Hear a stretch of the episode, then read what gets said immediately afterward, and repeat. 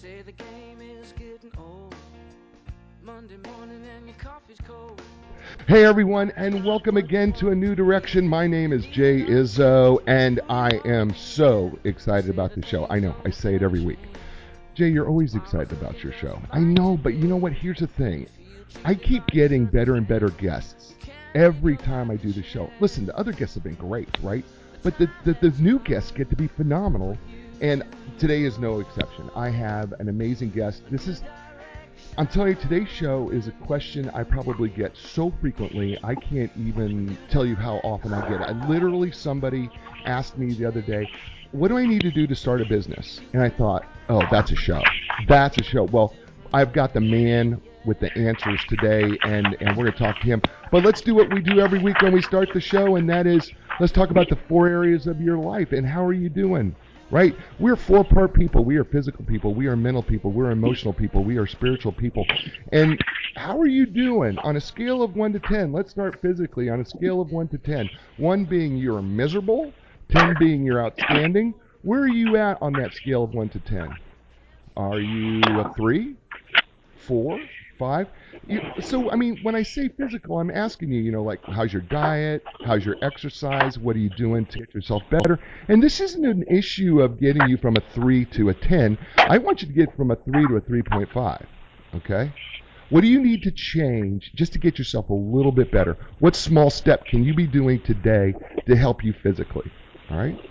All right, there's the physical. Let's talk about the mental. What are you doing on a scale of 1 to 10? Where are you at, and what are you doing to change your mental side you? Say, what do you mean mental? Well, we feed our stuff. We feed our brain all sorts of stuff. We feed our brain things like, you know, news, right? But it can it can also affect us in a very negative way. But what are you doing to grow yourself? Like, are you reading books?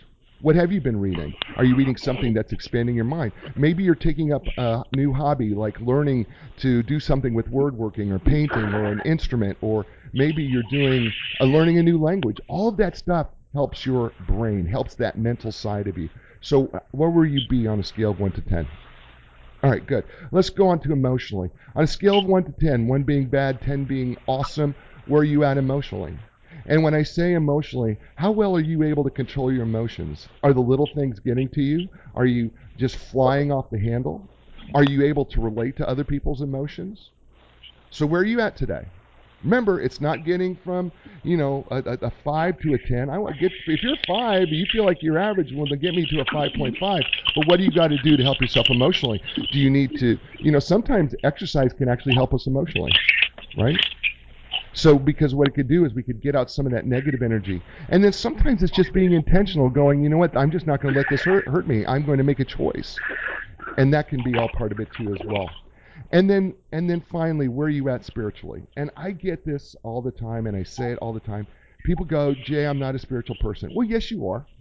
I promise you that you have faith in something outside of yourself. You sometimes people even call it karma. They believe in karma, right? And and you go, well, I'm an atheist. Well, okay, so what you're saying is you believe in yourself, right? You believe in what you do. So you've made yourself your own God. Okay, so be it. So how's that going for you? But if you do believe in God, well, great. How is that relationship going for you? Here's what we know when we're connected to something outside of ourselves. Is it giving you a sense of peace? Is it giving you a sense that you've got a centeredness, that you are able to get through life? Because what we find is that when people are uh, developed in that spiritual area, they're just more solid people, and they just they just have a better way of being able to handle life. So, and think about these four areas as like the, the, the legs of a table. All right. Imagine that you have these four areas, the legs of a table, on a scale of one to ten, and imagine they're off balance. Try eating off an unbalanced table, right? That the plate's going to slide off. Or if the table is all threes, how low would it be to try to eat off of a table? Right? We want to get that table into a good, stable place. So I'm going to ask you those things regularly. Well, now I got to tell you something because I believe this person that I'm about to introduce you to is, I think, one of the most well-balanced people I know, and I, and I, I, I got to be honest with you. He's more than just probably one of the most knowledgeable people that I know. He's really a friend.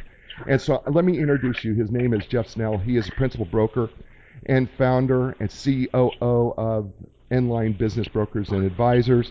He is broker to one of the largest business brokerages in, uh, and advisory firms in the state of North Carolina. He sold over 100 businesses um, in, in as part of Enlign Business Brokers. He's completed over 500 business evaluations. He serves on the board of directors for the International Business Brokers Association. He is chairman of Certified Business Intermediary Credentialing Committee, um, mergers and acquisition master intermediary. He's a lifetime certified business intermediary, intermediary and an accredited business intermediary and has been awarded the International Business Brokers Association Fellow of the IBBA, which is the International Business Brokers Association Award, and was the 2017 Tom West Award winner. He is a speaker, he is a coach, he is a mentor, he is so much more, but he's also my friend. Would you please welcome to the show? And Jeff, welcome to the show. And everybody, this is Jeff Snell. Thank you, Jeff, for being on the show. Well, thank you, Jay, for having me. That intro was uh, very flattering.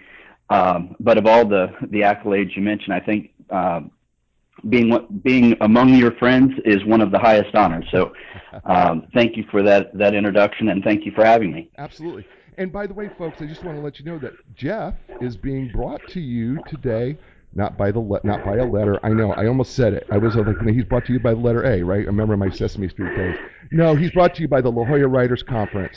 Whether you're an aspiring author who has yet to put pen to paper, someone intent on writing a book to augment your business, a writer on the cusp of submitting to agents, or someone who wants to know more about the different and ever evolving, changing methods of publishing and publication, the La Jolla Writers Conference is the place for you. It is October 26th through 28th at La Jolla, California, at the Hyatt Regency in La Jolla. If you're interested in more information, go to LaJollaWritersConference.com. That's L-A-J-O-L-L-A, WritersConference.com. And we are so grateful that they are sponsoring today's show, and Jeff Snell as well. So absolutely, always always grateful for the sponsors. For without them, uh, we cannot exist. And by coincidence, uh, Jay, I've actually been to that hotel. Uh, it's a fantastic venue. It really is. Uh, it, this was probably 25 years ago, wow. and I was uh, attending a venture tech conference uh, for a technology company that I owned at the time. But the only reason I raised the issue, aside from it being a, a beautiful venue, is I actually met Michael Douglas in the elevator there. oh, really? That's I cool. was standing on the elevator getting ready to go down to the conference room, and uh, the door stopped, and two guys with dark suits that were almost as big as you stepped on, and directly behind them, this guy stepped in, met eyes met, and uh, I smiled, and he smiled back, and he said, "Yes, it's me." Turned around, went down the elevator, and got up, went about our business. That's fantastic. Well, this conference. He was filming a movie at the time. This conference is kind of unique because they it is one of the there's 1,600 writers conference across the country. This one is rated in the top 80 or so conferences of the 1600 and it literally they bring in volunteer folks who are best-selling authors publicists and people who do the publishing business and they it's like a one to five ratio because they only allow 200 people to get in to this right wow you can't beat that. Yeah so it's really cool. So uh, but it's really cool. It's, it's a really cool event. That's why I really think that, and, and you know, somebody, so many people, you and I've talked about this. You know, I, I've written a book, and I know you're working on one, and you know, it's it's it's it's a tough thing to do. Writing a book's not easy, and we have um, friends who who do it, and it's a tough business. So, and speaking of business, one of the questions I get so regularly, and matter of fact, it just happened on Facebook. Uh, uh, somebody messaged me and said, how do I start? What do I need to know? What do I need to know to start a business? And if you were, if somebody came to you and said, you know, I am, because this is what's happening in our world. We don't want to work for anybody. We want to work for ourselves. We want to be able to set our own hours. We want to be able to, we want to be able to kind of control our own schedule. We we want all that control. But starting a business is hard. So what what should you consider? What should you think about if you're going to start a business? Well, I, I certainly agree that starting a business is a, is a challenge and uh, one that many people aspire to, but may be daunted by all the, the knowns and unknowns of what is required to do that. I would say the, the first and probably most important step, which may, may in fact be one of the easier steps, is to align yourself with a business attorney uh, who's familiar with the laws of the state and the and the region, the county or city that you're in, so that you're in simple compliance. The the last thing we want to do is start a business and start it start it with problems that are going to start unfolding as the months and years go on because we perhaps don't have uh, a permit that's required or we're not properly registered with the Secretary of State. These things are not complicated. They're certainly not expensive, but it's important to cross your I's and dot your, or let's cross our T's and dot our I's mm-hmm. uh, when we're getting these things off the ground so that we don't have uh, a lot of wasted time and effort down the road fixing things that could have been very easily handled by a competent uh, business attorney on the front end. So, okay, what my the number two I, I, I have listeners all over the United States, but the the lar- one the number two most listened to state in that listens to this show on a regular basis, the podcast. And by the way, if you're interested in the podcast and you're an iTunes user, it's anditunes.com. If you just want, if you're an iHeart user, it's just A and. D. That's a new direction, iHeartRadio.com, and you can just go and listen to pick up the podcast there. But California is my number two state that listens to this show, downloads the most podcasts. It, is there is I mean is there something significantly different about when you talk to starting a business? Is, there, is are state laws that diverse that they could be that different? Well, they, it, they really are, and I'm glad you mentioned California. California and Florida um, are known as jurisdictions that have a lot of, of business guidelines and requirements to stay compliant within their jurisdictions. Uh, California is especially known for their environmental concerns. So, depending upon the type of industry uh, or business that you're trying to start, uh, you may need to have certain clearances. Um, the easy example is if you if you want to uh, operate a service station, vehicle service station, or a, a gasoline station, uh, EPA is going to do phase phase one, two, and three uh, ground studies to make sure that the the the uh, land is not contaminated. Uh, if it is, then there's remediation costs and brownfields, and you know, these are all things that again a, a competent uh, business attorney can can guide you through. Uh, it shouldn't be scary, shouldn't be terribly cost uh, costly, but it's important to to make sure that you you've entered into this new venture in a way that you're not setting up problems that are going to come back and haunt us down the road. So great advice, Jeff. And and by the way, we're Jeff Snell, COO and founder of Enlign Business Brokers, and we're talking about starting a business, and we're going to talk about what makes business successful. But one of the things I, I'm curious about, and I and I completely understand that you know you want to kind of create the foundation with the attorney and the business attorney, kind of get all your I's dotted and T's crossed. But after that, then I mean, I mean, is there is there a kind of like a money ratio? Like, if you're interested, let's say, I literally had somebody ask me they wanted to run a like a you know a quick shop, some sort of gas station slash you know food shop, right? And somebody, convenience store. yeah, convenience store, and somebody was asking, thank you, I couldn't find that word for whatever reason. That's okay. So, is there a money? I mean, do you need to think? How do you think manage the money part, right? Because I mean, I think people think, you know, I need, I just need enough money to get by the business. But I mean, is there a money ratio that you need to work out before you get into it? All right, are we back? Uh, well, let me tell you. Let me, okay, so for everybody that doesn't know, we kind of lost electricity here for a second. I'm actually out at the beach right now, at Carolina Beach, and we had just we had just lost uh, power and uh, because we're we're we're matter of fact, Michael's coming through right now. Hurricane Michael, for those of you who are wondering what's going on. So Hurricane um, Michael just came through, and it shut down the electricity here at the beach house, and so uh, we uh, we are uh, we're back, and we're going to pick up where we uh, left off, and uh, we were matter of fact going back live again uh, on Facebook uh, for those people who are wondering where we've been. So if you hear a glitch in the show, ladies and gentlemen, it's because we literally, we literally the wind came through and shut down our electricity for a moment, and we had to reconnect with uh, Jeff Snell.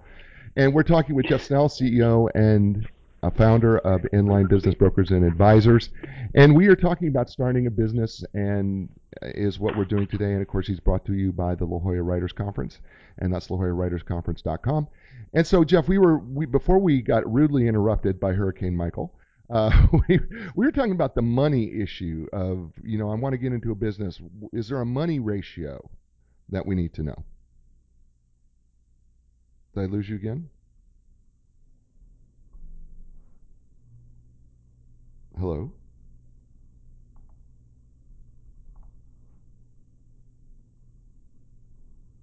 Jeff? Says that you're here, Jeff.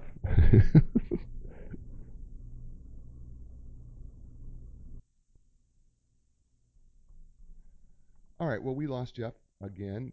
This is the part, this is what happens, man. I mean, you're dependent on electricity.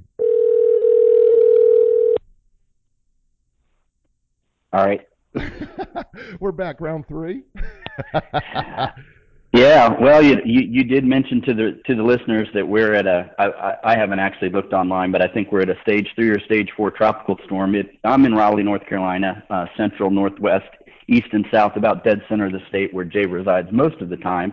And it is pouring down rain here with uh, interesting winds and trees swaying. So we're going to do the best we can. Yeah. Uh, I think where we left off, we were talking about the uh, some of the risk factors in starting a new business, Yeah, and one of those that we were talking about specifically Yeah. was uh, capitalization. And capitalization, for those who who don't use a lot of monetary terms, is simply how much money that you've brought to this endeavor uh, to get it off the ground and hopefully get it to a cash flow positive state before you run out of said uh, capital. So being undercapitalized is the number one reason that I see businesses fail or or even not be able to achieve the growth that they're capable of because what is counterintuitive to some is that growth can actually be a very damaging and dangerous to a young company because as you increase sales and service depending upon your industry you're having to carry receivables which is the amount of money that the client owes you for delivering that product or service over time and typically uh, commercial receivables are 30 days what that means is, as you are more and more successful, you have more and more people that are owing you more and more money for 30 days. Well, your vendors, unless they're also providing you those same 30 or more day terms, you're going to get yourself into a crunch. And you're going to be very successful. Sales are going to improve month over month, quarter over quarter, perhaps even year over year but your bank balance is going down and down and down. That doesn't mean that you're running the business uh, inefficiently or that you're making bad business decisions. What in fact it means is you're probably making very good business decisions. Operationally, you're probably sound. Uh, you're efficient in your expense management, but simply by the sheer growth and the requirement to have capital to fund those sales of, of, of purchases and services that you've delivered to your clients puts some out of business because then the vendors start tightening their terms and a downward spiral can can commence that ultimately can crush a business. So, so that's the number one concern that I have when I'm talking to someone that's contemplating starting a new business. So, I mean, let's just let's let's just run through an example. Let's say let's say you're going to spend uh, you're going to get into a business. Let's, let's just say a half a million dollars, five hundred thousand dollars, right? And let's say that's the cost of the business. That's the cost to buy the business. How much money should I probably have is there a percentage? Is there some sort of a percentage that says, okay, if you're going to buy a business that costs you five hundred thousand dollars, this is how much you should have on reserve?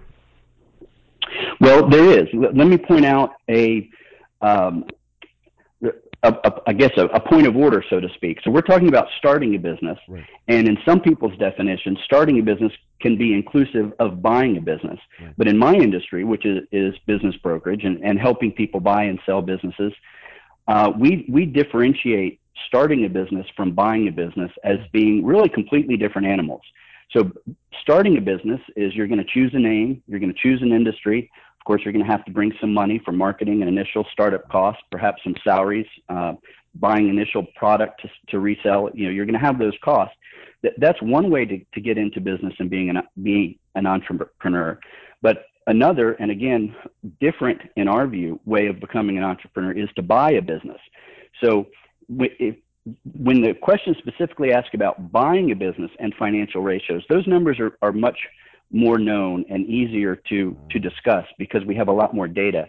A, a startup business can have so many variables, it's very difficult to talk definitively about what type of reserves might be appropriate. But when we're talking about purchasing a business, we're going to expect that we have at least a year, probably three, and hopefully more years of financial information from which we can do what's called a working capital calculation. And we can look at that business's historical activity, its income, its expenses, and we can determine how much money or working capital is needed to operate that business without ever going below zero in your company's operating account. That's what, of course, everyone's trying to avoid. So, working capital is, at a very simplistic term, the amount of money that a business owner chooses to keep in their operating account so that they never go below zero. And almost every business owner I've talked to can tell me, how much money do you like to keep in your, your business bank account? And without having to do any kind of fancy calculations or pull out a calculator, you can almost bet that's going to be the working capital they require as a new owner to continue operating the business in a similar fashion to the way that the seller or the founder operated the business before it was sold. That's great information. Okay, so I, I first of all, I think this is really, this is really, really a great piece of information because I think you're right when you say that when we talk about starting up a business, I think we kind of lump sum it, you know, whether I'm doing this ground up from zero and I'm built, you know, starting creating something from nothing basically, or I am purchasing something new and I'm starting something new because I'm purchasing it, I'm getting into a new field. I think that distinction is really, really important. And and so let's let's talk about the buying business piece because I think I think when people start a business, you know, you know, like for me, someone who has started from ground zero and is trying to build, you know, is has been building his thing, you know, of speaking and authoring and and can, you know my coaching and that type of thing. Someone who's been building that from the ground up. It's a very different animal. But there are people who want to buy an existing, start a new business by buying an existing piece of real estate or buy an existing business. So should they contact should they contact like you in order to get those evaluations or where do they go to get those you know performance evaluations prior to purchasing let's say a new business okay let me answer a question you didn't ask that will end up answering it if i may okay sure um, so in in in the united states the leading business for sale website is bizbuysell.com i'll give them a little plug B-I-Z-B-U-I-S-E-L-L dot com. Uh, virtually every professional business broker in the country uh, list all of their clients there. And there's many for sale by owner listings as well, which would be where the business owner is uh, listing the business themselves to sell without the assistance of a broker.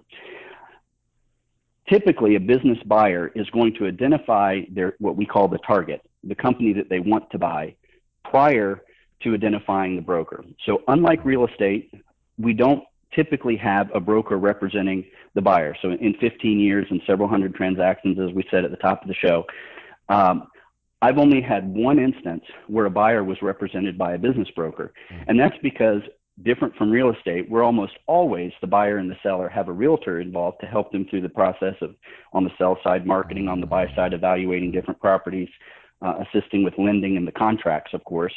In business brokerage, the buyer generally relies on their corporate counsel, which is a business transaction attorney. Now, notice that that's not the same phrase I used uh, at the top of the hour when we were talking about uh, the first step in starting a business would probably be contacting a business attorney.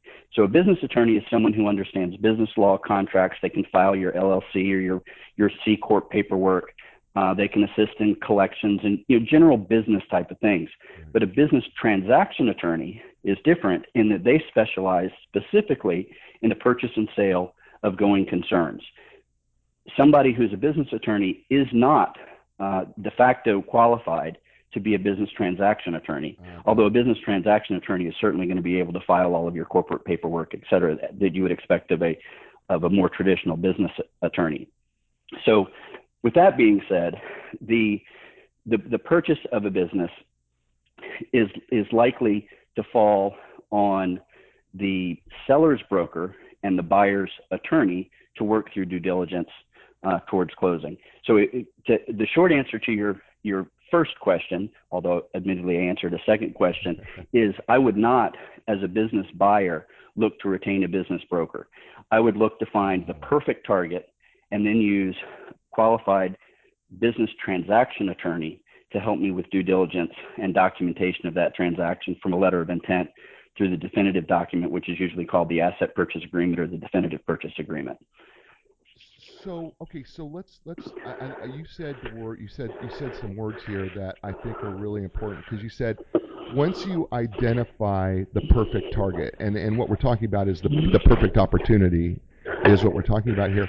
Well, so give us from your perspective. You know, how should you go about evaluating something as being the perfect target or the perfect opportunity if you're looking to buy into a business to that you're going to take over?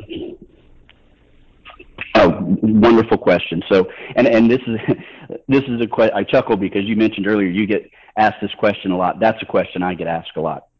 So, in identifying uh, potential targets, uh, buyers look for the same things almost in the same order. The first criteria is generally geography because in general people don't want to move. You know, they're entrenched in their neighborhoods, their schools, their churches. Um, th- they are interested in business and and many times people will relocate themselves and their families and their families for a business opportunity but in the vast majority of cases they don't so number one criteria is geography is is the business physically located or doing business in an area that I already live in or I very much want to live in with my family. Got it. The second is industry because we might have the perfect location, you know, for me would be perhaps downtown Raleigh if I was looking at a business. Mm-hmm. But uh, if, if the business does something that I have no interest in, perhaps it's a tire retreader, nothing wrong with tire retreaders, but I don't personally have an interest in owning one, then my second criteria, just because it's in Raleigh or in a, in a location that I like, it isn't going to make it an ideal target. But let's assume that it is a business that I'm interested in and it's located where I want. The third criteria is going to be is it a business that I can afford? Sure. But hand in hand with can I afford it is will it provide what we call a livable wage after debt service? Mm. Because if it's in the right place, it's in the right industry, I'm going to enjoy it, it's going to be fun, and I can't afford it, well, that's kind of a non starter. But even if I can afford it, but after my debt service, I can't maintain my lifestyle, I can't pay my mortgage, you know, kids' tuition, perhaps, food, insurance, all those things we all have, then of course that's a non starter too. But let's assume that they are. So we've got it where we want, the kind of business we want, the price that we can afford that's going to produce a livable wage after our debt service. What do we have left? Well, then we have the question of is it properly priced? Just because you can afford it and it produces the revenue or the cash flow after your debt service that you need doesn't mean that it's fairly priced. It could be grossly overpriced, and, and those answers still be yes. So it's important to have a general knowledge, and your, your corporate transaction counsel can certainly assist with this. And, and to some extent, the seller's broker is not your enemy. That this is not like you know we're walking into into an episode of Law and Order where you know both sides are pitted against one another. It's a very collaborative process, or it should be a collaborative process where the buyer is, can and should be able to rely on the seller's broker to assist in their due diligence, answering questions, uh, producing financial reports, uh, recasting financial documents, etc. You know, even even to the extent of providing leases, uh, introducing uh, landlord's broker to to negotiate new leases, et cetera. So again, it's not necessary, in my opinion, uh, and probably not even beneficial for a buyer to have a business broker. It's an added expense that I think has, you know, a, a rate of return that, that's not equal to, to the cost. Uh, assuming that you have the, the proper corporate counsel and a, a qualified business broker on the sell side who's working in a win-win uh, capacity. So something that, that I'm asked um, in conjunction with that question very frequently that I'd like to talk speak sure, to sure. is how do you determine if that business is properly priced?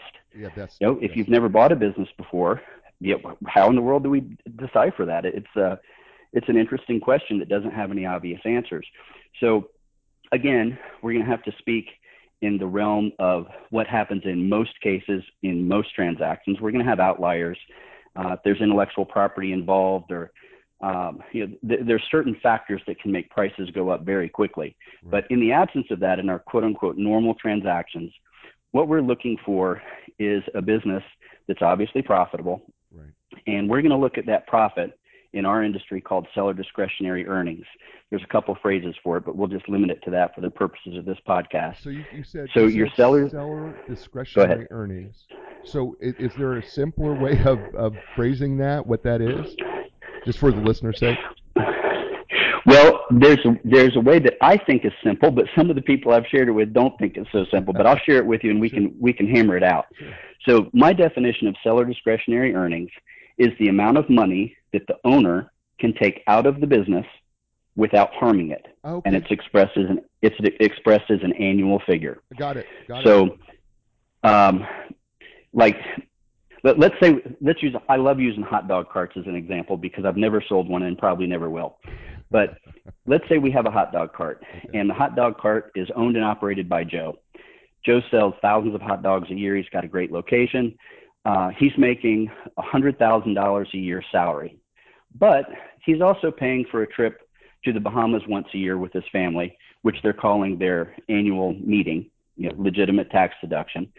Um, he's also paying for his gas to and from the corner that he works his hot dog cart, which is not a, a Department of Treasury allowed business expense. That's considered a personal expense.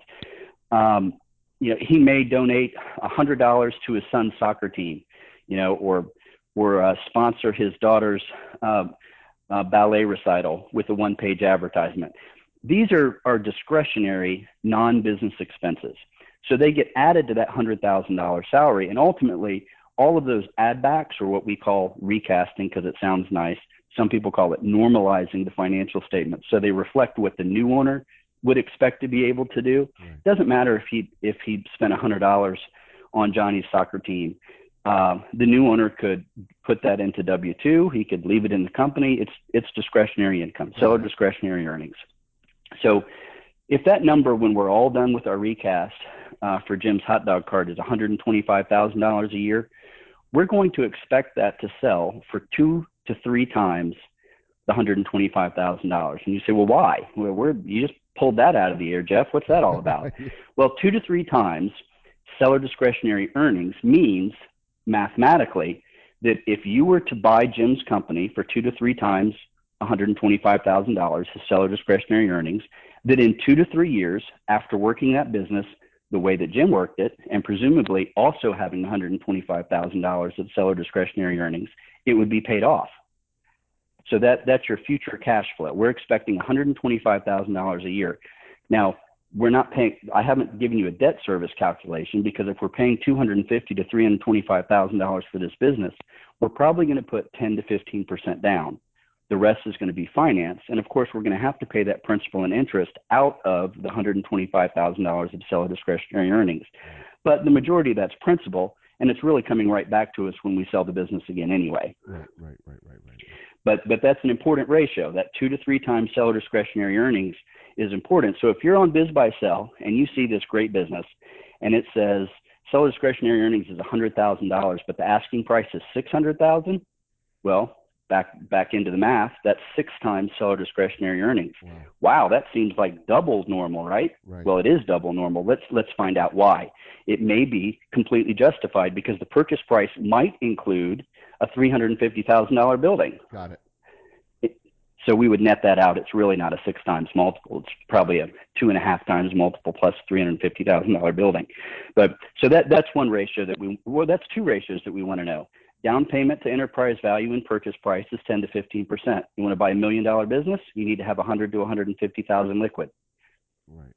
Wow. So, okay. That so so okay this is all right so this is really this is amazing information because i think when people people think that they're going to buy into a business and they're going to start thinking i think there was i love what you said first of all and that is and i want to make sure that everybody heard what you said first of all i don't care real estate's real estate whether it's business or residential location location location is the number one factor for a variety of reasons. One, you want to, I mean, unless you have a hot dog cart where you can actually move your location.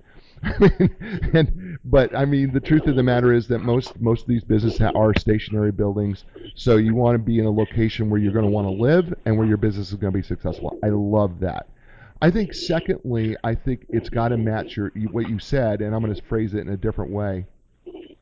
it's got to match your um, aptitude, skills, abilities, and passions Passion. on some level, right? Because you know you you cannot just get into a business thinking, okay, I'm just going to do this for the money. Because I'm going to tell you, if you're just going to do something for the money, eventually you're just going to hate it because nobody wants to go to dread.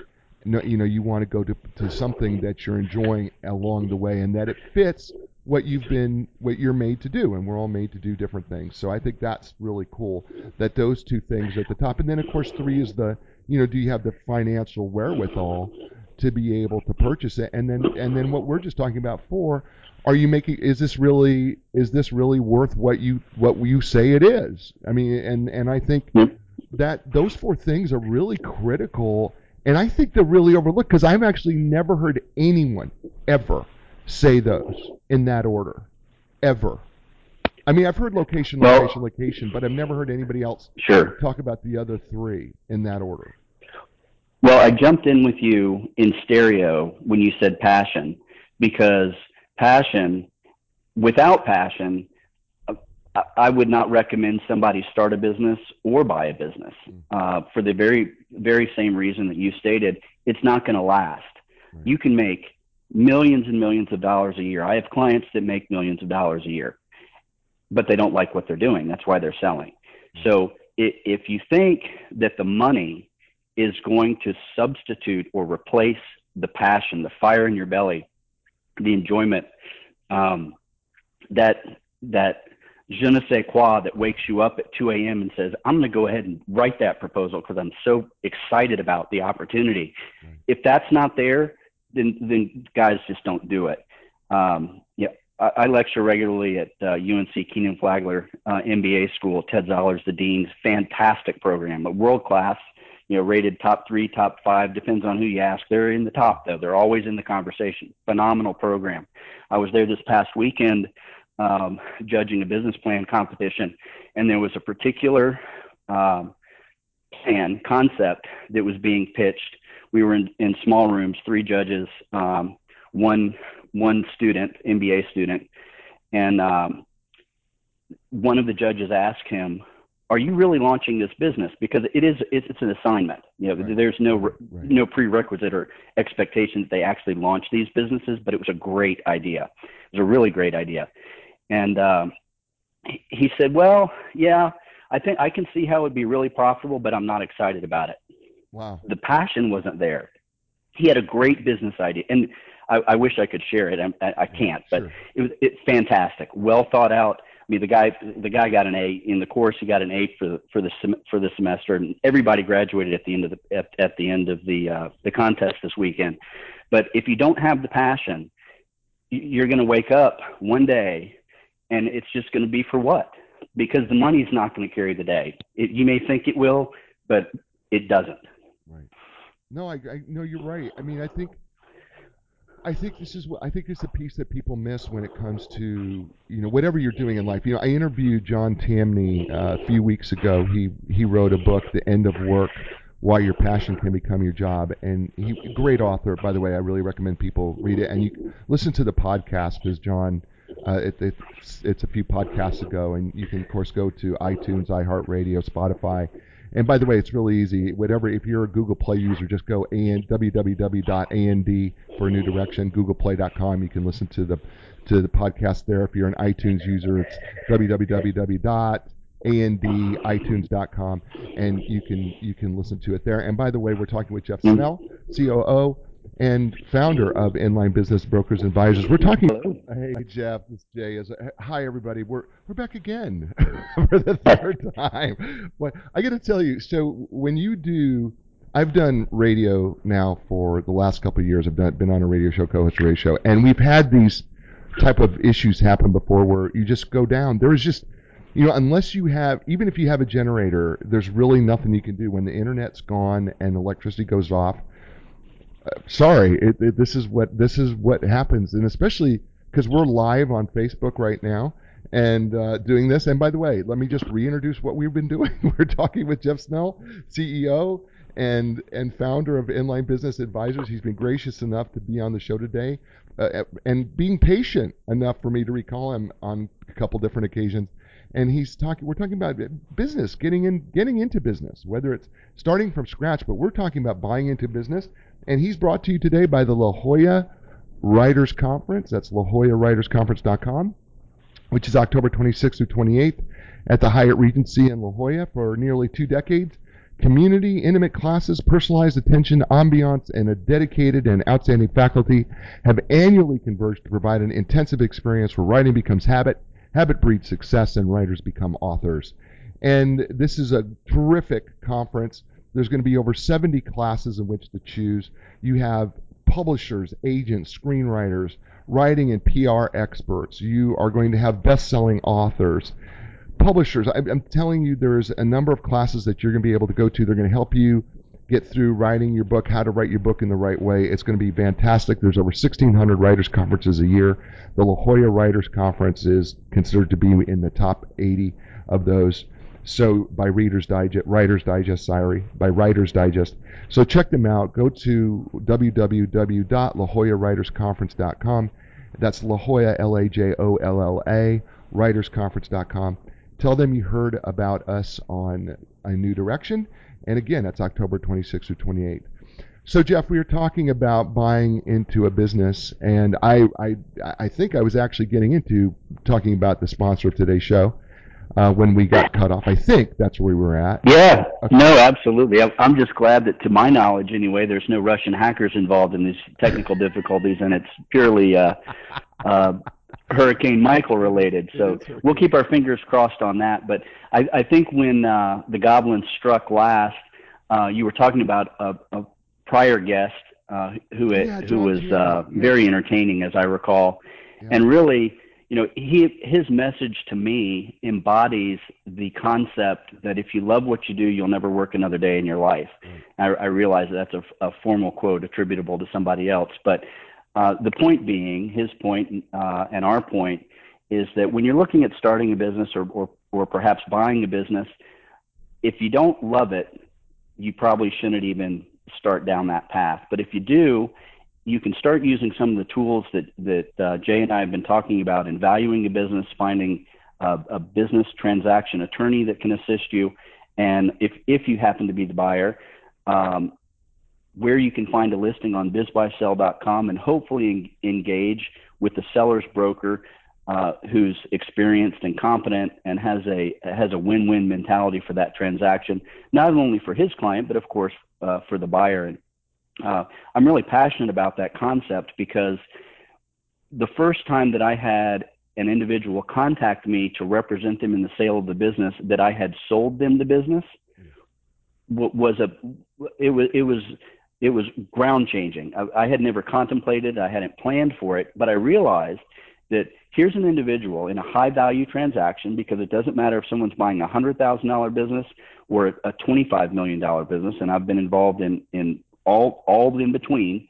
Um, it's a lot of money to them. If if you're if you're engaged in a hundred thousand dollar transaction, it's because that's the range that is viable to you. And if you're in a $25 million transaction, it's because that's the range that's viable to you. And to you, the buyer, it's a lot of money. You want to make sure that you have a strong team around you and that on the, I'll say opposite side, but it, it, really should be a collaborative process. The opposite side being the seller side should be supportive of you and not an antagonist or a, a protagonist in the process. So, and, and I mean, that's terrific advice because I, I, I think – first of all, we don't. I, I think most people don't even understand what it takes to to like buy a business and move into it. And I want to talk about something that's kind of more popular that maybe you can help us walk through here a little bit. And that's buying into a franchise. I have a friend who is a franchise business guy. I mean, he literally sells people franchises. I mean, that's his that's what he does. That's um, and by the way, I just want to give a shout out uh, Carmen uh, Marzella, who happens to be our business attorney, is joining us on the show today. He's listening in, and so thanks for listening, Carmen. Uh, but anyway, franchises. Oh, let's talk. What are the what are the what's the pluses and minuses of of getting into a franchise? Is there is you know are there? Ne- I'm sure there's got to be negatives and both positives to it. So what I mean, because some people will, you know, I hear a lot of people go, you know, I bought a you know, carpet cleaning franchise, or I bought a, you know, franchise for a convenience store, or part of a franchise, or whatever the franchise is. What, how is that different, or is it? Well, it is different. Um, franchising, uh, I, I, think most people are familiar, but I'll do a, a very quick uh, synopsis. So, franchising, think McDonald's, think Subway, um, you know, think major global multi-billion dollar uh, brands that specialize in perfecting a business model, packaging it, and selling it and replicating it to franchisees. So you have a franchisor, that's the, the concept owner, and you have franchisees, and those are the, the individuals that, that purchase uh, generally territories or locations. Different franchises work different ways, but essentially you're purchasing the right to represent that brand in a particular market or location. Uh, very popular in food service, um, very popular in personal services. You mentioned uh, carpet cleaning, etc. So the purpose and the success of the franchise concept, in my perspective, has been that it it brings an opportunity that's been tested, vetted, and properly capitalized from a uh, a marketing perspective. So it, it it'd be very expensive and time prohibitive to fully flesh out what a properly designed franchise system would have done for your single location. Hmm. It also brings an operating plan and all the documents to go with it employee agreements employee handbooks you know all the stuff that true entrepreneurs probably don't really care about but we know we need in a package where you can you can buy into that franchise system, follow their instructions, and I don't mean that in a negative way, but follow their plan and expect, quite frankly, to be successful because they've already tested it in other markets, uh, in in hundreds of markets in in many cases. And uh, you mentioned Carmen Marzella a moment ago. Carmen Marzella is probably the model transaction attorney that I was referencing uh, several times throughout this call. He does incredible work uh, based out of Raleigh, North Carolina, and he is a no exaggeration, world renowned franchise transaction attorney right. uh, with the Dunkin' Donuts brand. Yeah, uh, he himself has owned Dunkin' uh, franchises, and he's world class. There, there's just frankly no other way to uh, to summarize it. Uh, but getting back to to franchises, as a business broker, franchises are a way for individuals who may not be as entrepreneurial as others to still be business owners and have a reasonable expectation of success. So I think the classic example is the IBM executive. We use that here in Raleigh because IBM has a large, um, large presence here, second probably only to their presence in New York.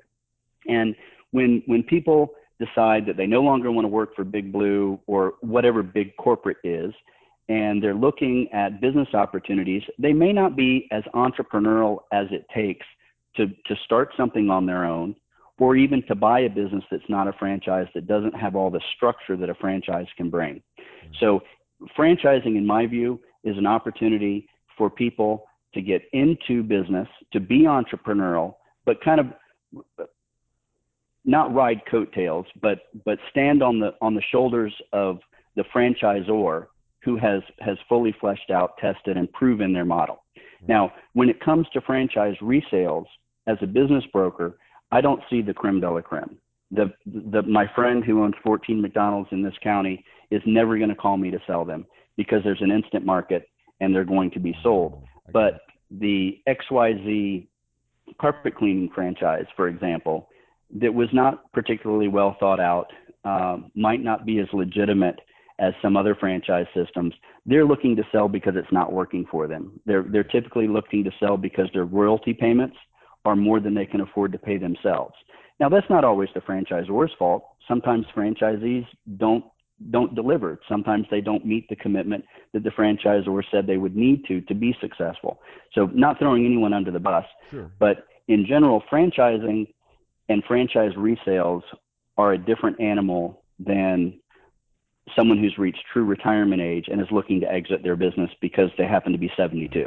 Got it. Got it. Generally, someone who's selling the franchise from my experience, is selling that franchise because they have not been able to be successful with it. So, it, some people love franchising, some people don't. I have there's a franchise broker that that participates regularly. I mentioned earlier in the Kenan-Flagler program, uh, MBA school. Her name is Ann. She's out of um, Atlanta. Uh, she's a UNC MBA graduate, uh, very well known, very well respected in franchise resale. She works exclusively helping individuals, usually displaced or retired corporate executives, um, match with a franchise system that that meets the criteria that, frankly, we talked about earlier. That's that's universal. It's where they want geographically. Uh, it's an industry that they're interested in that they can be passionate about. A keyword that we've we've touched on more than once in this podcast. Uh, that they can afford that's going to generate a return after debt service that allows them to maintain their lifestyle that's awesome. We're talking with Jeff Snell, COO and founder of Enlign Business Advisors. We're talking about getting into business, whether you're starting from scratch, whether you're going to buy a business. We've even just talked about franchising a little bit here and what, what the pros and cons are of, of that type of business, getting into that type of business. Jeff, one of the things that you're saying to me here as I'm listening to you in this conversation, and we've kind of thrown the word around a little bit, and that is the word entrepreneur. I, I have I have folks who want to say that there's an entrepreneurial type of personality. As a as a psychological professional, I don't know that I agree with that. I think there are I think the entrepreneur eh, has a certain set of skills, desires, passions, and maybe that's a personality. I don't know. But I, I, I've always thought that maybe there's a book out there somewhere that says, you know, you may not be an entrepreneur. I mean, do you, do you see you you've you've done so many business transactions and you've you've you've sold businesses to people who probably have never owned a business before. I'm certain, probably on several occasions. Do do you kind of get a sense of who's going to be successful? Those those people who are buying a business. Do you do you get a sense? I mean, even before this transaction is closed, if they're going to be su- successful or not as a business owner. You know, it's not something that I, I consciously think about. But if I look back over the last 15 years of, of business purchases and sales, um, again, mostly on the sell side, but, but, but sometimes on the buy side, I expect every buyer to be successful. Um, and, and, and I'm not looking through rose colored glasses. The, the process almost guarantees it. And that almost is a key word. Um, but when you're looking to buy a business, it, it's not like walking into the to Walmart and buying a, a case of Coca-Cola.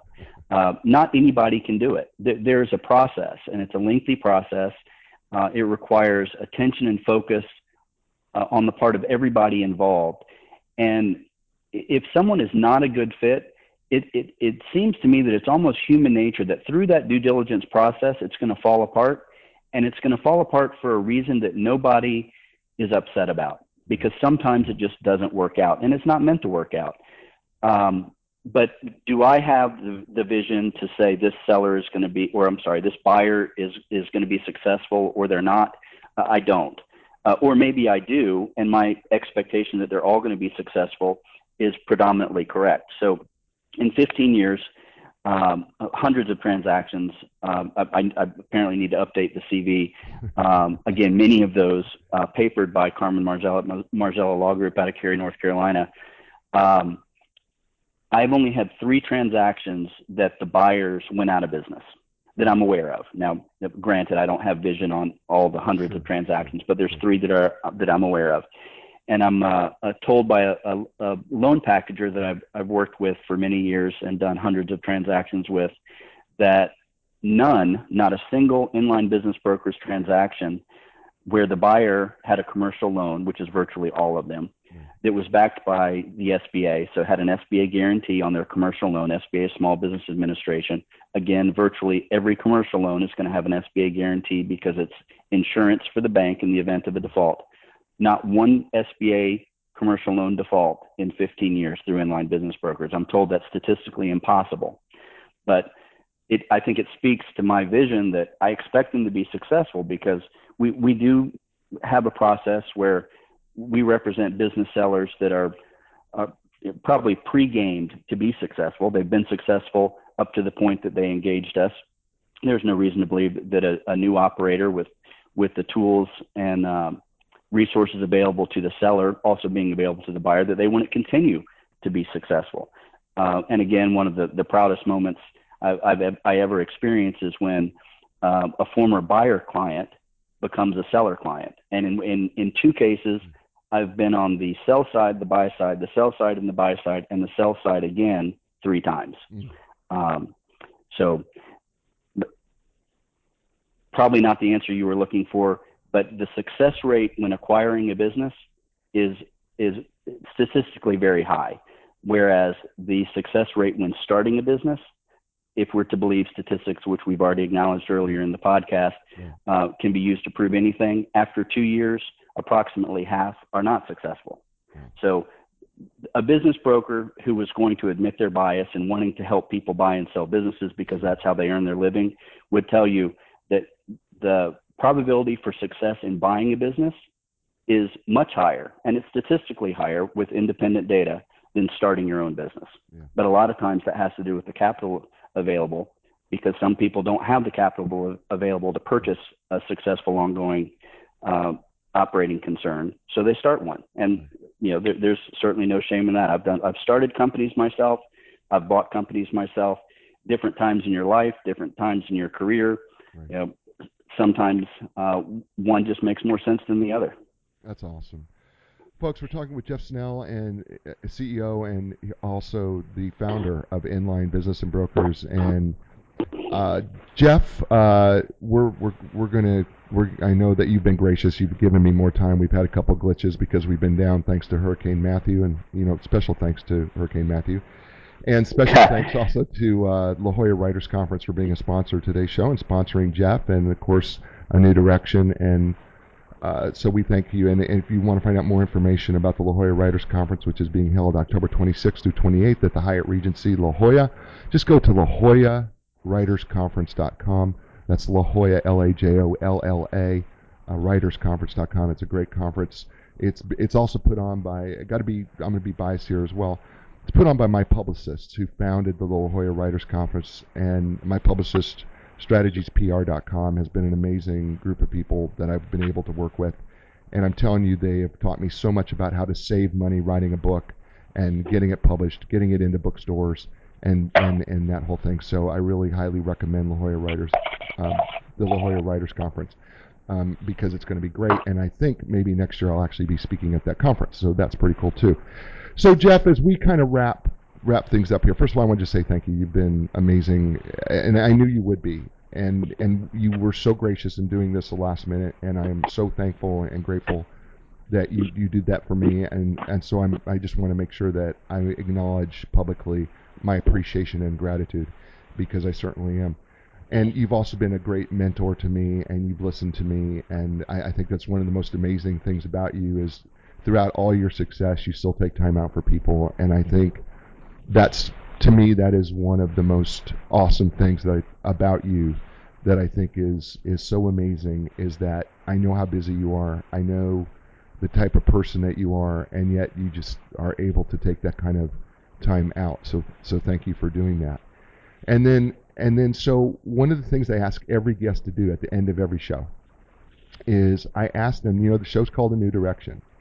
So if you were to kind of summarize, you know, helping people find a new direction when it comes to starting a business, buying a business, what would you what would you say to help people get on that first baby step into starting a new direction in this area? Well, that, that's a uh, a great question. The um, the path to greatness is uh, not paved. So the listeners that are interested in business ownership, I would, I'd, I'd suggest that you, you start looking, just play. You don't have to make a commitment. The internet's almost free. Uh, certainly using uh, websites like BizBuySell uh, are free. Go on there and just look. Educate yourself as to what's available and, and, and pay special attention to how it's being marketed. Look at those price ratios that we talked about? Is it, it is the asking price two to three times uh, owner benefit or seller discretionary earnings? Um, you know, is it in a location that you like? Is it an industry that you're interested in? And if you're serious, you, you need to you need to have this conversation with yourself about making a life change and potentially being more entrepreneurial and, and stepping into the role of a business owner. It's a big decision. It's exciting. Um, for those of us that have done it, I think virtually all of us would say there's nothing like it. It's, it's phenomenal, and, and they would do it again every day if they had the chance. Um, but take a look at what's available, and, and if if you're driven, if you feel that passion, if there's a fire, contact that that seller's broker and and have a conversation with them. You don't have to prove yourself to that broker. Business brokers deal with first-time business owners every day of the week. We do not expect that you be experienced. We do not expect that you know the, the jargon. We don't expect that you know the legal uh, issues. We have transaction attorneys that help us with that. All we expect is that you be genuine, have an interest in, in the business that you're asking about, and a good broker is going to help you hold your hand and, and walk you through that process as far as as far through that process as you want to go. You have no obligation to make an offer, certainly no obligation to purchase, but get engaged, show up, and uh, you might be surprised at what the outcome is. That's awesome. And and Jeff, last thing, how can people get a hold of you? Well, uh, probably the easiest way. Our website is uh, www.enlign.com, spelled E N L I G N.com. Uh, one of my email addresses is Jeff J E F F at enlign.com. Uh, my cell number is on the website. You know, I, I answer uh, every call that I can. It, it's fairly busy, but if I miss anyone and they leave a voicemail, I'll certainly call them back at my first opportunity. So, ladies and gentlemen, I will be putting Jeff's information on the Jay Izso website, and of course, that'll transfer over to whether it's Spotify, iTunes. But I will make sure that you see his logo. You will get to see www.enlign.com. You'll see Jeff's beautiful face also there as well, uh, with the summary there at the jayizso.com website and that's J-A-Y-I-Z-S-O dot com, and, and check that out. But certainly you can find us iTunes, iHeartRadio, Spotify, Stitcher, Spreaker, uh, Google Play, Podcast Addict, and and so many other places. But Jeff will, Jeff's information will be out there as well. And so as we, go ahead. Well, I'd like to end by saying that you can count on Jay as being uh, completely authentic, reliable, and trustworthy except when he says my beautiful face, which is probably the, the largest misrepresentation uh, that you will hear this week, if not this year. Uh, but otherwise, uh, thank you very much for having me. it, it is an it's an honor. Um, you opened by talking about our friendship. I'd like to end the same way. I respect you. Um, you know, as much or more than than anybody else I can think of. I appreciate what you do for me, my business, my family uh, and your listeners and your sponsors. This is a great show, and being a part of it's been been special. I hope I uh, have an opportunity to come back and, and perhaps talk on some other topics. I, absolutely, I would love to do that with you. So I want you to stay, stay with me as I close the show. So hey, ladies and gentlemen, listen. This, we've been talking to Jeff Snell. He has been outstanding. You know what? He is the CE, COO, CEO, president, founder of Enlign Business Brokers. But you know what? More than that, he's my friend. And one of the things that I know about each of us is that Jeff inspires me as I try to inspire him, but he inspires me. And it it's it's part of this show is that we should inspire each other. That should be our goal. Because to help people find a new direction is if you're able to inspire someone else, you do not know what the possibilities that could be for them. It could be something as simple as a smile. It could be something as a strong handshake or just a simple word that says, You got this. Whatever it is, find a way to inspire others because when you inspire others, they're going to inspire others as well. And it just keeps going.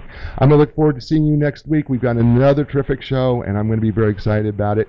And I promise you, remember, find yourself a new direction and just take one baby step at a time because one baby step will lead to the next, and that gets you into momentum. And I will talk to you next week.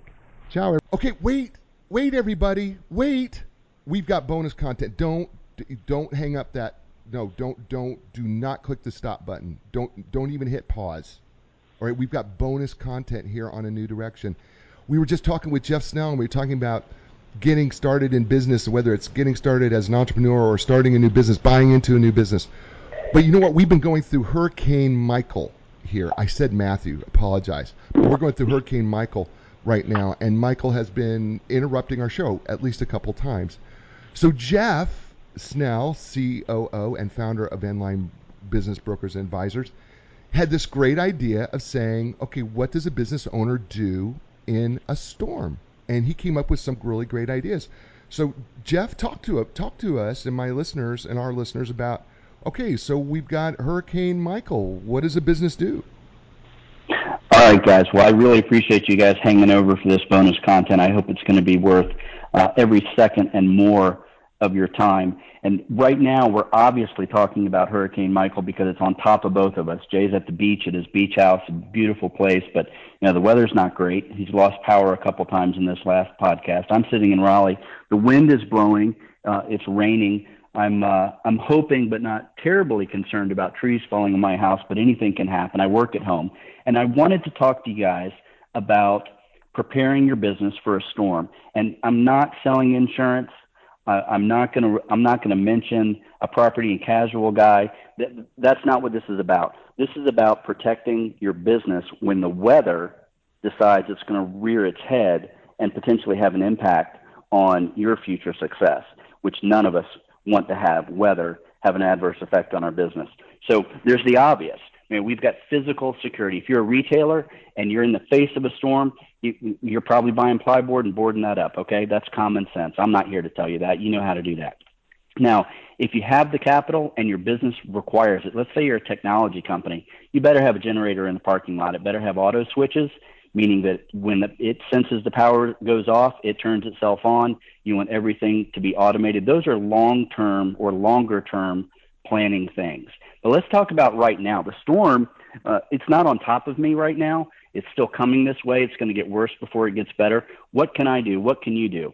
And this might be Hurricane Michael if you're in the southeast today. If you're listening to this podcast in a year, it might be a, a tornado in the Midwest. It might be a tsunami in California. It does not matter. It's weather. It's out of our control. But what is in our control is protecting our businesses. And the scariest statistic I've ever seen, you know, I'm, I'm a skeptic when it comes to t- statistics. I've told people numbers can prove anything you want them to, so I don't quote specific numbers. But in the high 90 percentile, businesses that have lost their data are not in business after 24 months. If you lose your QuickBooks file in 24 months, statistically, you're out of business. I don't care if you're the largest company in North Carolina or the smallest one. The odds say if you lose your data, you're done. And that's sad because it's so easy to fix. So, number one on my digital checklist, data, ba- data backups. Now, obviously, local backups are better than no backups. But if you're flooded, your local backup is gone too because that hard drive, once it, once it gets wet, it might be recoverable, but it's not reliable. You don't want to bet your business on that. Let's get an offsite cloud storage backup solution. Now, I'm not going to plug any of them. I use one. It's a big name. You can Google it. You'll find dozens of them. But the point is, subscribe to a, a service. It's probably going to cost you 79 to 119 dollars a year, depending on what service you get and which vendor you you you select. But backup everything business related. If you've got servers, you want to have a server contract. I'm a smaller business. Uh, everything that's important to me is on one PC but I've got it backing up. It's it, it backs up in real time so that I can lose that computer. I can use it. I can lose it to a lightning strike. I can lose it to a flood. I can lose it to theft. It doesn't matter because once I replace that hardware, I can download it from the cloud from my service provider, and I'm back in business. And I'm not part of that 90 plus percent that's not likely to be in business in two years. So that's uh, th- that's the number one tip and trick when it comes to saving your business when it comes to natural disasters or, or impending uh, bad weather. The second is make sure you have redundant internet access. So much of our businesses now have been pushed to the cloud. We've got our accounting on the cloud. You know, we've got our marketing. You know, Facebook, social media is obviously cloud based, but if we can't access it, it's no longer part of our business. So make sure that you have redundant access. Now, it's not practical for most of us to have physical redundant lines coming to our business. So that would be, for example, um, AT&T uh, fiber and Google fiber. Uh, you could have both. There's even very intelligent, fancy switches that will auto switch and load balance between them. But for most of us, that, that's not cost uh, effective. So make sure that you know how to tether your cell phone to your computer. Sounds very simple, and it is very simple. Most plans allow it, but you need to know how to do it. Uh, on my phone, I actually require a USB connection because the Bluetooth doesn't happen to work. Well, I know that, and I know that before the storm. I know how to get redundant internet access if I need to, tethering my cell phone to my computer. But if you've not tried it and you've not tested it, you probably should. So, what are we what are we thinking about on a more global level when it comes to employees? Well, do we want our employees driving around when the wind's blowing and trees are falling and branches are falling out of the sky? No, we, we really don't. It, it's not good for their safety. It's not good for our image. It's not pro employee. So this. All right. So ironically, while we're talking about uh, storms and uh, preparation planning, uh, we lost our connection. Jay and I uh, at the at his beach house, and me and Raleigh with the storm. Uh, electricity is an issue. So uh, nothing better than nature to point out the the very issues that we're talking about. So we, we were last talking about um, my words, allowing employees to work from home. But in fact, allowing, I don't like that word. Uh, we're, we're, we're having them work from home and we're testing how that works from a technology perspective and effectiveness and efficiency perspective. I think in most cases it's a positive thing. I'm not saying shut down your your uh, corporate locations and, and your retail locations, but there, I think it's great for everybody to have a plan B in the event of inclement weather or anything else that you can communicate and conduct business when you're not physically together uh, as you usually are in your office. So while we're talking about offices, uh, whether you are in your office or at home, we haven't talked about this in uh, probably decades because it's technically old technology, and that's uninterruptible power supplies. I owned a technology services company for seven years. It was my first business sale, which led me to, to become the business broker that I am today. And I, I could not be more familiar with all the brands, you know, phase technology, uh, backups, the surge protectors. Believe me, from a technical perspective, I know all of that. But embarrassingly, about six months ago, I was talking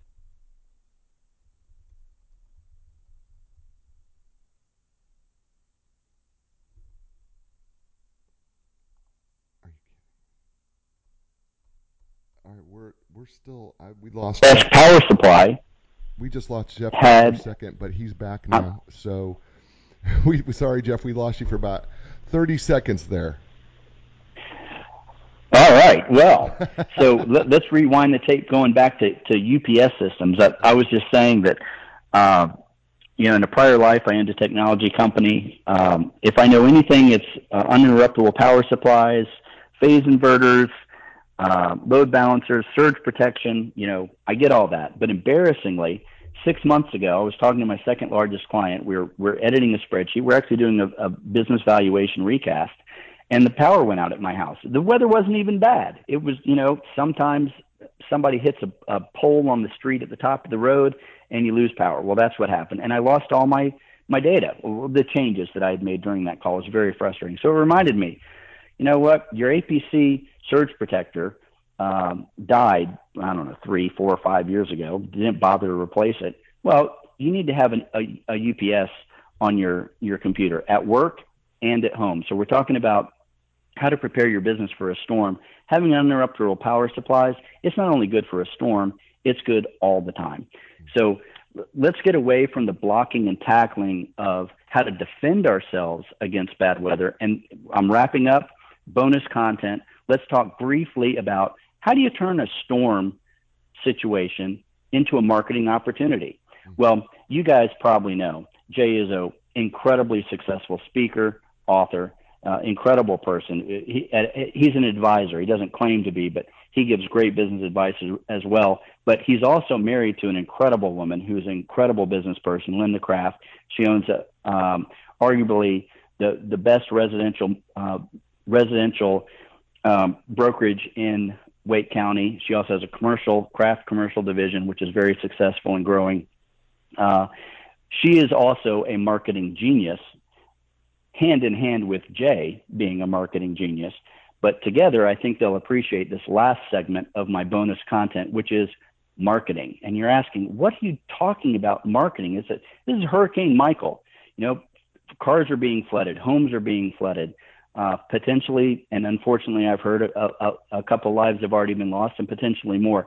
I'm not looking at riding on the backs of devastation and negativity. That that would not be what any of us are about. But legitimately, when we have a storm, what can we do to market our businesses that's not offensive and not inappropriate? Well, I would tell you that you should take the opportunity on social media to post whether you're open or not. Let your employees, your customers know that you you'll be available or not, or how you will be available alternatively if you're not in your places of, of normal business. Let them know how to contact you. Let them know that through this storm, you were available. Now, what else can you do? You can leverage media outlets that otherwise most small businesses cannot, will not, or couldn't afford. So, how do you do that? Well, radio stations and TV stations are, are all about protecting their communities. They want to provide announcements about what's going on in the area as it relates to the storm and the businesses. Go ahead and submit to your radio stations and your local television stations your operating hours and your disaster plans. Let your employees and your customers know this is how we're reacting to this weather situation or this, this natural disaster. And at the very least, they see your name, they see your logo, and they see that you care. So wrapping up all of these three talking points of physical safety, we want to board up our physical um, offices, our, our retail locations, assuming that we have the time to do so safely.